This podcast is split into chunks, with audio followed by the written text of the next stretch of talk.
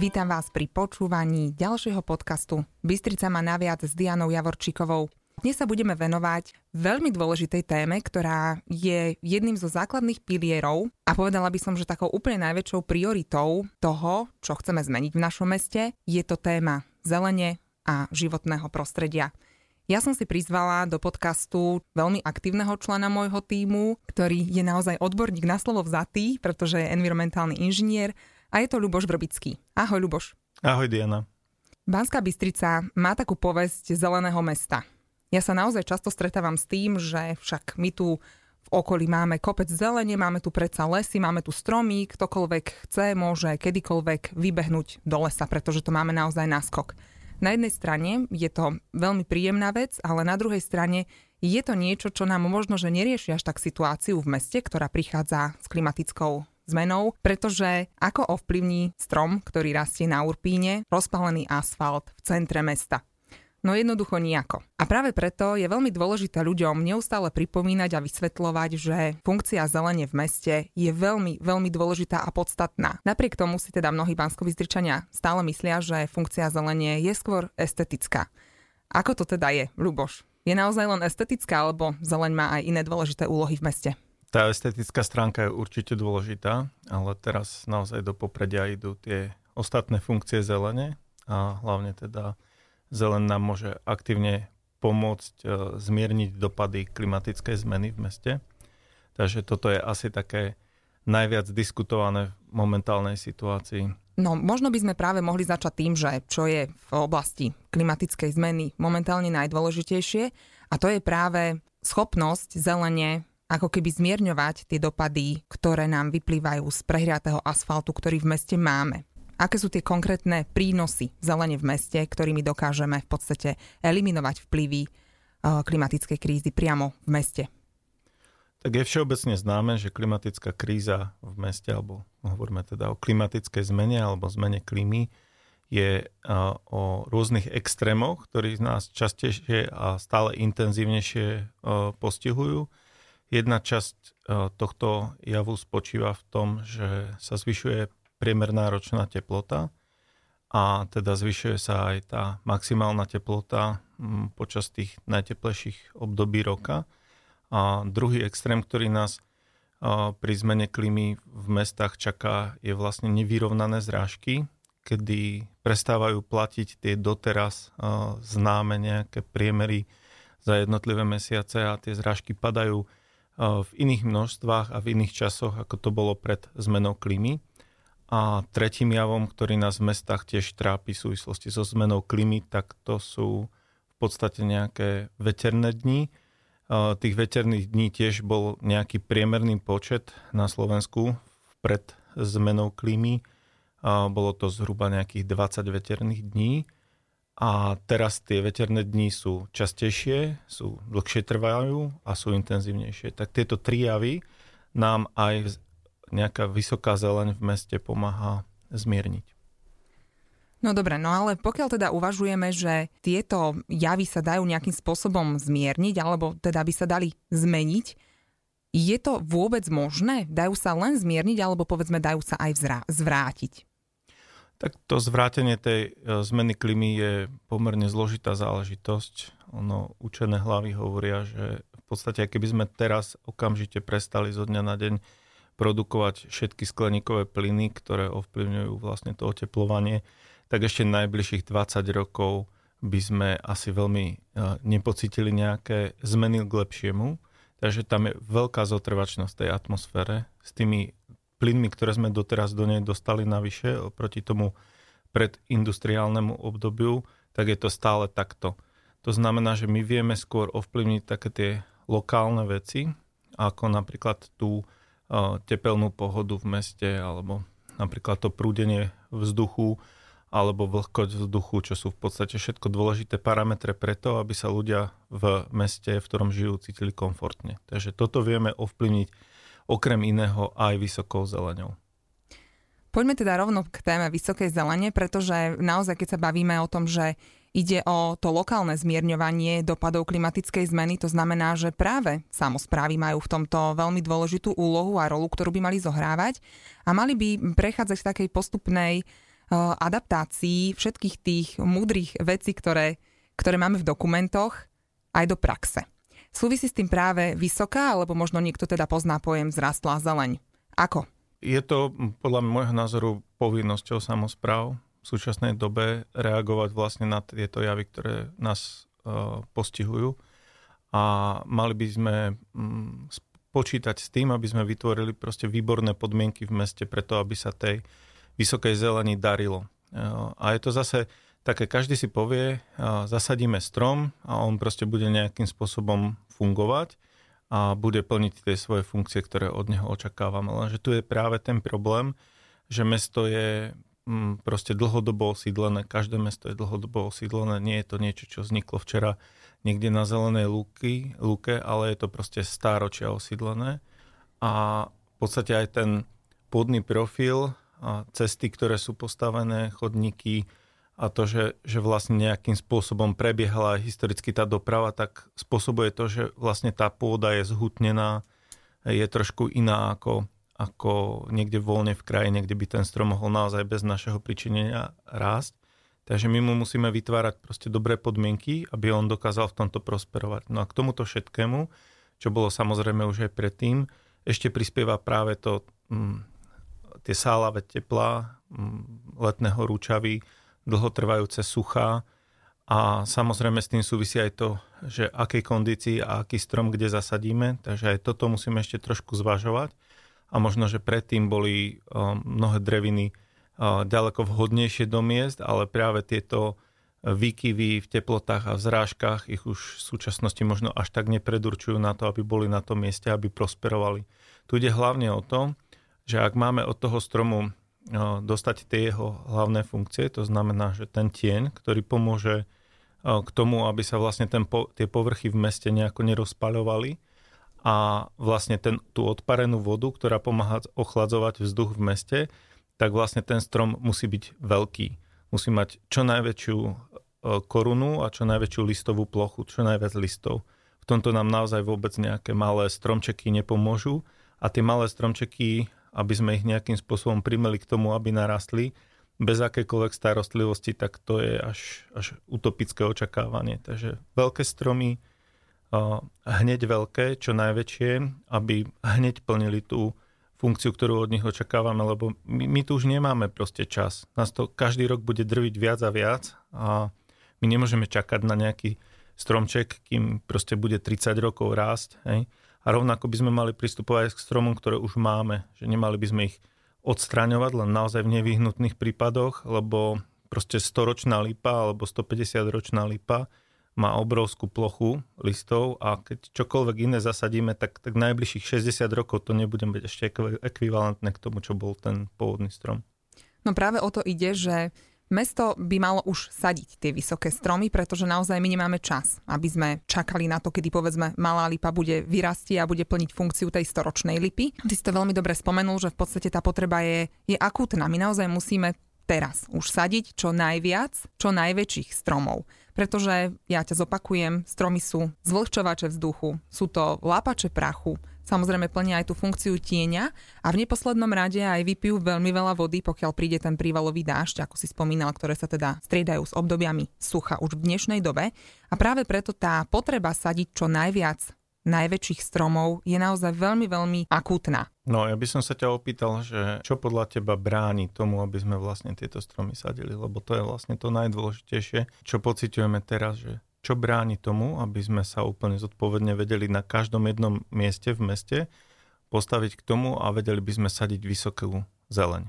No ja si myslím, že sú to práve priority vedenia. To sú administratívne prekážky. No a tie, ktoré sú praktické, tak to sú samozrejme, povedzme, siete v uliciach. To znamená, že s tým súvisia aj financie, pokiaľ by sme sa bavili o prekladkách sietí. Ale stále vrátim sa k tým prioritám, pretože ono peniaze sú, však ideme sa aj teraz postarať o nové ulice, o nové chodníky a cesty, avšak formou asfaltovania a betonovania. No a pokiaľ sa teda bavíme o tom asfaltovaní a betonovaní, tak z toho práve vznikajú tepelné ostrovy ktoré sú práve tým nebezpečím. Povedz nám niečo k tomuto bližšie, možno Ľuboš. Tepelné ostrovy, mm, to je taký fenomén proste tých zastávaných území, kde je obrovské množstvo materiálu, ktorý dokáže sa nahrievať. A dokáže to teplo akumulovať. Takže je to taký fenomén, ktorý pozorujeme hlavne vo väčších sídlach.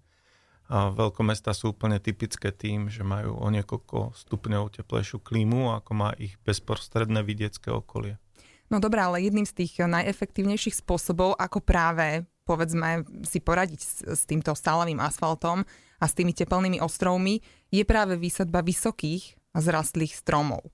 A keď ty spomínaš teda zahraničia, tie veľké mesta v zahraničí, tam pravdepodobne sa tomuto intenzívne venujú a stromy naozaj sadia. Prečo ich nesadíme aj my tu v Banskej Bystrici? Tak venujú sa tomu dlhodobo. Treba povedať, že e, západným štandardom, keby som to chcel takto povedať, je venovať sa tomuto už takmer 50 rokov. My sme proste zaspali dobu. Hej. Tu musím povedať veľmi kriticky, že je to podľa mňa mrhanie verejnými prostriedkami, keď sa rozhodne samozpráva riešiť problém ciest a chodníkov tým, že obnovia povrchy. Ja s tebou súhlasím a dokonca však tento rok na to čerpáme aj naozaj rekordnú výšku úveru, čo samozrejme nič nemám proti úverovej politike mesta, ale treba povedať, že 10 miliónov eur na asfaltovanie chodníkov a ciest, to je premrhaná šanca pre našu budúcnosť a deti, ktoré ten úver budú splácať. No je to tak a, a okrem toho je to, je to proste asi nezvládnutie toho, mm, toho manažmentu celej tej veci okolo klimatickej zmeny, lebo vlastne my mm, zabudáme na to vytváranie vlastne tých podmienok. To znamená, že my sme spravili ten najjednoduchší level z toho všetkého a to znamená, že opravujeme to, čo vidno hej? ale neopravujeme to, čo nevidno. To znamená, že my sme mali k tomu pristúpiť možno zmenou, návrhom nového uličného dizajnu pri tých najširších uh, bystrických proste tepnách, najširších uliciach sme si mohli dovoliť proste kompletný redizajn tej ulice a toto je vlastne to, čo ja vidím ako strašné plitvanie finančnými prostriedkami. Ako by mohli vyzerať krajšie ulice Banskej Bystrice a hlavne také, ktoré by plnili funkciu tých ochladzovačov, zvlhčovačov a lapačov prachu. Tak nie je to samozrejme len o ochladzovačoch a lapačoch prachu, je to vlastne o kompletnom živote v tej, v tej ulici, o vyriešení napríklad tých prekážok pri výsadbe, ako sú siete, ale v podstate aj pre, pri vytvorení nejakých m, sakovacích ploch na dažďovú, teda zrážkovú vodu, ktorá sa môže pozvolna potom odparovať práve prostredníctvom vysokých stromov a je to, je to proste o takom komplexnom prístupe na to, aby vlastne tá ulica fungovala z hľadiska proste komfortu, z hľadiska dopravy, z hľadiska inžinierských sietí, z hľadiska zelene. A my sme sa vlastne obmedzili iba na to, že sme ju vyasfaltovali. Vyasfaltovali, ono možno, keď sa pozeráme na to teda cez čísla, cez ekonomiku, tak je dosť potrebné povedať, že práve tá vysoká vzrastlá uličná zeleň nám dokáže aj znižovať náklady povedzme na klimatizáciu, ale napríklad znižuje aj emisie skleníkových plynov a čo je veľmi dôležité, chodníky majú aj dlhšiu životnosť, pretože nie sú tak vystavované poveternostným vplyvom práve vďaka vysadenej uličnej zelene. Samozrejme, pokiaľ teda sú jej vytvorené správne podmienky na rast. Ľuboš, minulý týždeň sme sa venovali aj téme bezpečnosti v Banskej Bystrici a ja som sa s Beatkou Hirt eh, rozprávala, rozprávala o rôznych štúdiách, ktoré teda prebehli. Okrem iného, z jednej z nich vyplynulo napríklad aj to, že vysoká zeleň budí v obyvateľoch aj taký pocit bezpečia. Áno, je to, je to dokázané viacerými výskumami. Mhm, pravdepodobne to súvisí možno s, s, takou, s takým tým nejakým vnútorným pocitom, ešte keď sme neboli súčasťou nejakých obrovských miest a náš život prebiehal ako ľudstva trošku inak a v iných miestach, tak e, práve vysoké stromy a zeleň v meste je to, čo ľuďom dáva ako psychickú pohodu, e, dáva im pocit proste bezpečia, to, čo ich upokojuje, čo im pomáha kvalitnejšie prežívať pocity. A pravdepodobne s týmto súvisí aj to, že keď je nejaká zóna veľmi pekne upravená so vysokou zeleňou, tak je aj nižšia kriminalita. Ľuboš, tá vysoká vzrastlá zeleň budí pocit bezpečia v okolí, kde ľudia žijú a celkovo skvalitňuje život, ale napríklad má veľký vplyv aj na rast, povedzme, nehnuteľnosti. Tam, kde je upravené prostredie, kde je pekná zrastlá zeleň, tak tam sú samozrejme tie nehnuteľnosti aj cenovo vyššie alebo hodnotnejšie. No ale o čom sme sa nebavili, je v podstate aj taký zdravotný dopad ktorý samozrejme tá vysoká zeleň prináša. To znamená, že nielen to najzraniteľnejšie obyvateľstvo, ako sú deti, seniory alebo povedzme ľudia s rôznymi ochoreniami, sa lepšie pohybujú v prostredí, ktoré teda je samozrejme trošku chladnejšie a v lete nie je až také rozpálené, ale tento problém sa týka aj zvierat. Drobných cicavcov, samozrejme vtáctva, povedzme hmyzu. Aký to má vplyv na zvieratá? Vysoké stromy v meste sú proste prirodzeným prostredím pre, pre život týchto zvierat. Oni tiež inak mimochodom prispievajú k našej psychickej pohode v tom meste. Bereme ich za uh, súčasť toho upraveného, parkovo upraveného prostredia, takže asi si ťažko vieme proste predstaviť, že sa prechádzame a nepočujeme žiadne vtáctvo. A tiež vidíme v meste proste veveričky, plchy a rôzne iné zvieratka, ktoré bereme za prirodzenú súčasť toho nášho okolia. Takže okrem nás tej eh, dobe klimatickej zmeny trpia vlastne aj tieto zvieratá, ktoré žijú, trvalo žijú v meste. To nie sú zvieratá, ktoré uh, by žili v, v lese a išli sa do mesta poprechádzať. To sú zvieratá, ktoré celý svoj život po generácie proste uh, žijú v tom meste a my teda okrem toho, že chránime ľudí pred uh, dopadmi klimatickej zmeny, tak máme naš, našou povinnosťou je vlastne chrániť aj celý ten meský biotop a všetko to zvieratstvo a rastlinstvo, ktoré tu proste existuje s nami už po dlhé roky. A tie stromy tým, že vytvárajú tieň, tak vlastne aj tie populácie zvierat, ktoré sú v meste, hlavne teda vtáctvo, ktoré sa proste neustále presúva, tak sa ľahšie presúva takými tými prírodzenými zelenými koridormi, kde netrpí proste nejakou horúčavou a nejakým smedom a nedochádza tam k nejakému náhodnému úhynu z dôvodu vyčerpania teplom. Tak je to také, že to vtáctvo sa proste presúva a, a nie je nejakým spôsobom zaťažené tým, tým teplom, ktoré ho môže nejako príliš vyčerpať. A pri nedostatku vody, keď je suché obdobie a horúce obdobie, tak aj tá voda sa aj v meste, aj preto zvieratstvo ťažšie vyhľadáva, pokiaľ nie sú špeciálne nejaké miesta, kde sú nejaké pitné fontánky pre vtáctvo, tak sa k nej potrebuje dostať a musí za ňou ísť ďalej. Takže to je tiež aj o bezpečnosti tohto presunu a toho, čo my bereme ako samozrejme, že teda tie vtáky v tom meste vidíme a že nám tu spievajú.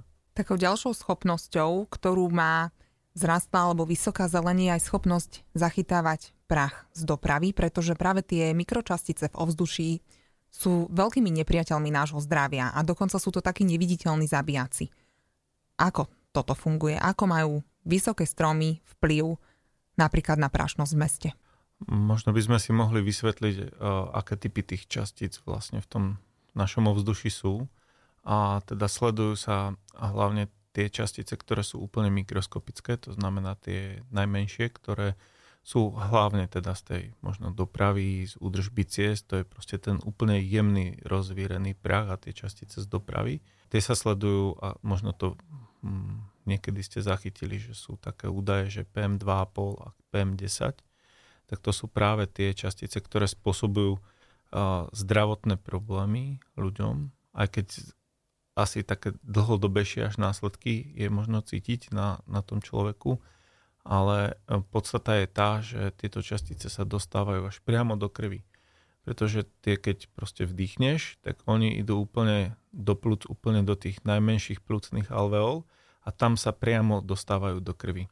Takže pokiaľ sú to častice, ktoré môžu byť, jednak samozrejme každá častica je cudzorodá pre organizmus, takže tam sú imunitné reakcie na to určite, ale môžu to byť tak, častice, ktoré sú toxické napríklad a môže dochádzať v kumul- kumulácii týchto toxických častí vlastne v krvi a náš organizmus veľmi ťažko s tým bojuje. To je to, čo si neuvedomujeme, že tie detičky, keď vozia tí rodičia do školy každý deň, tak vlastne tam pred tou školou na tú chvíľu, čo zastanú, tak tam sa to nakoncentruje a tie deti úbohé to potom v podstate celé do obedia musia dýchať, kým sa to nejakým spôsobom rozptýli alebo pohltí. A to je práve to, čo nám pomáha tá vysoká zeleň s týmto problémom nejakým spôsobom bojovať, pretože dokáže aktívne zachytávať nielen ten oxid uhličitý, ktorý potrebuje vlastne na výrobu cukru zo slnka, zo, zo žiarenia slnečného, ale vlastne zachytáva na povrchu tých svojich listov, hlavne listnaté stromy,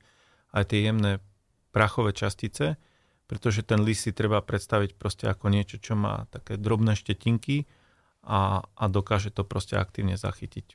Takže dospeli sme do štádia, kedy starostlivosť o zeleň, veľmi aktívna o naše životné prostredie, je témou číslo 1. Je to akutné, a musíme čo najskôr začať už naozaj realizovať všetky tie naše plány, ktoré máme napísané v dokumentoch a vložené v šuflíkoch na Mestskom úrade. Je to veľmi dôležité, pretože naše hodiny už týkajú a už je dávno po hodine 12. a je veľmi dôležité, aby sme si to všetci začali postupne uvedomovať.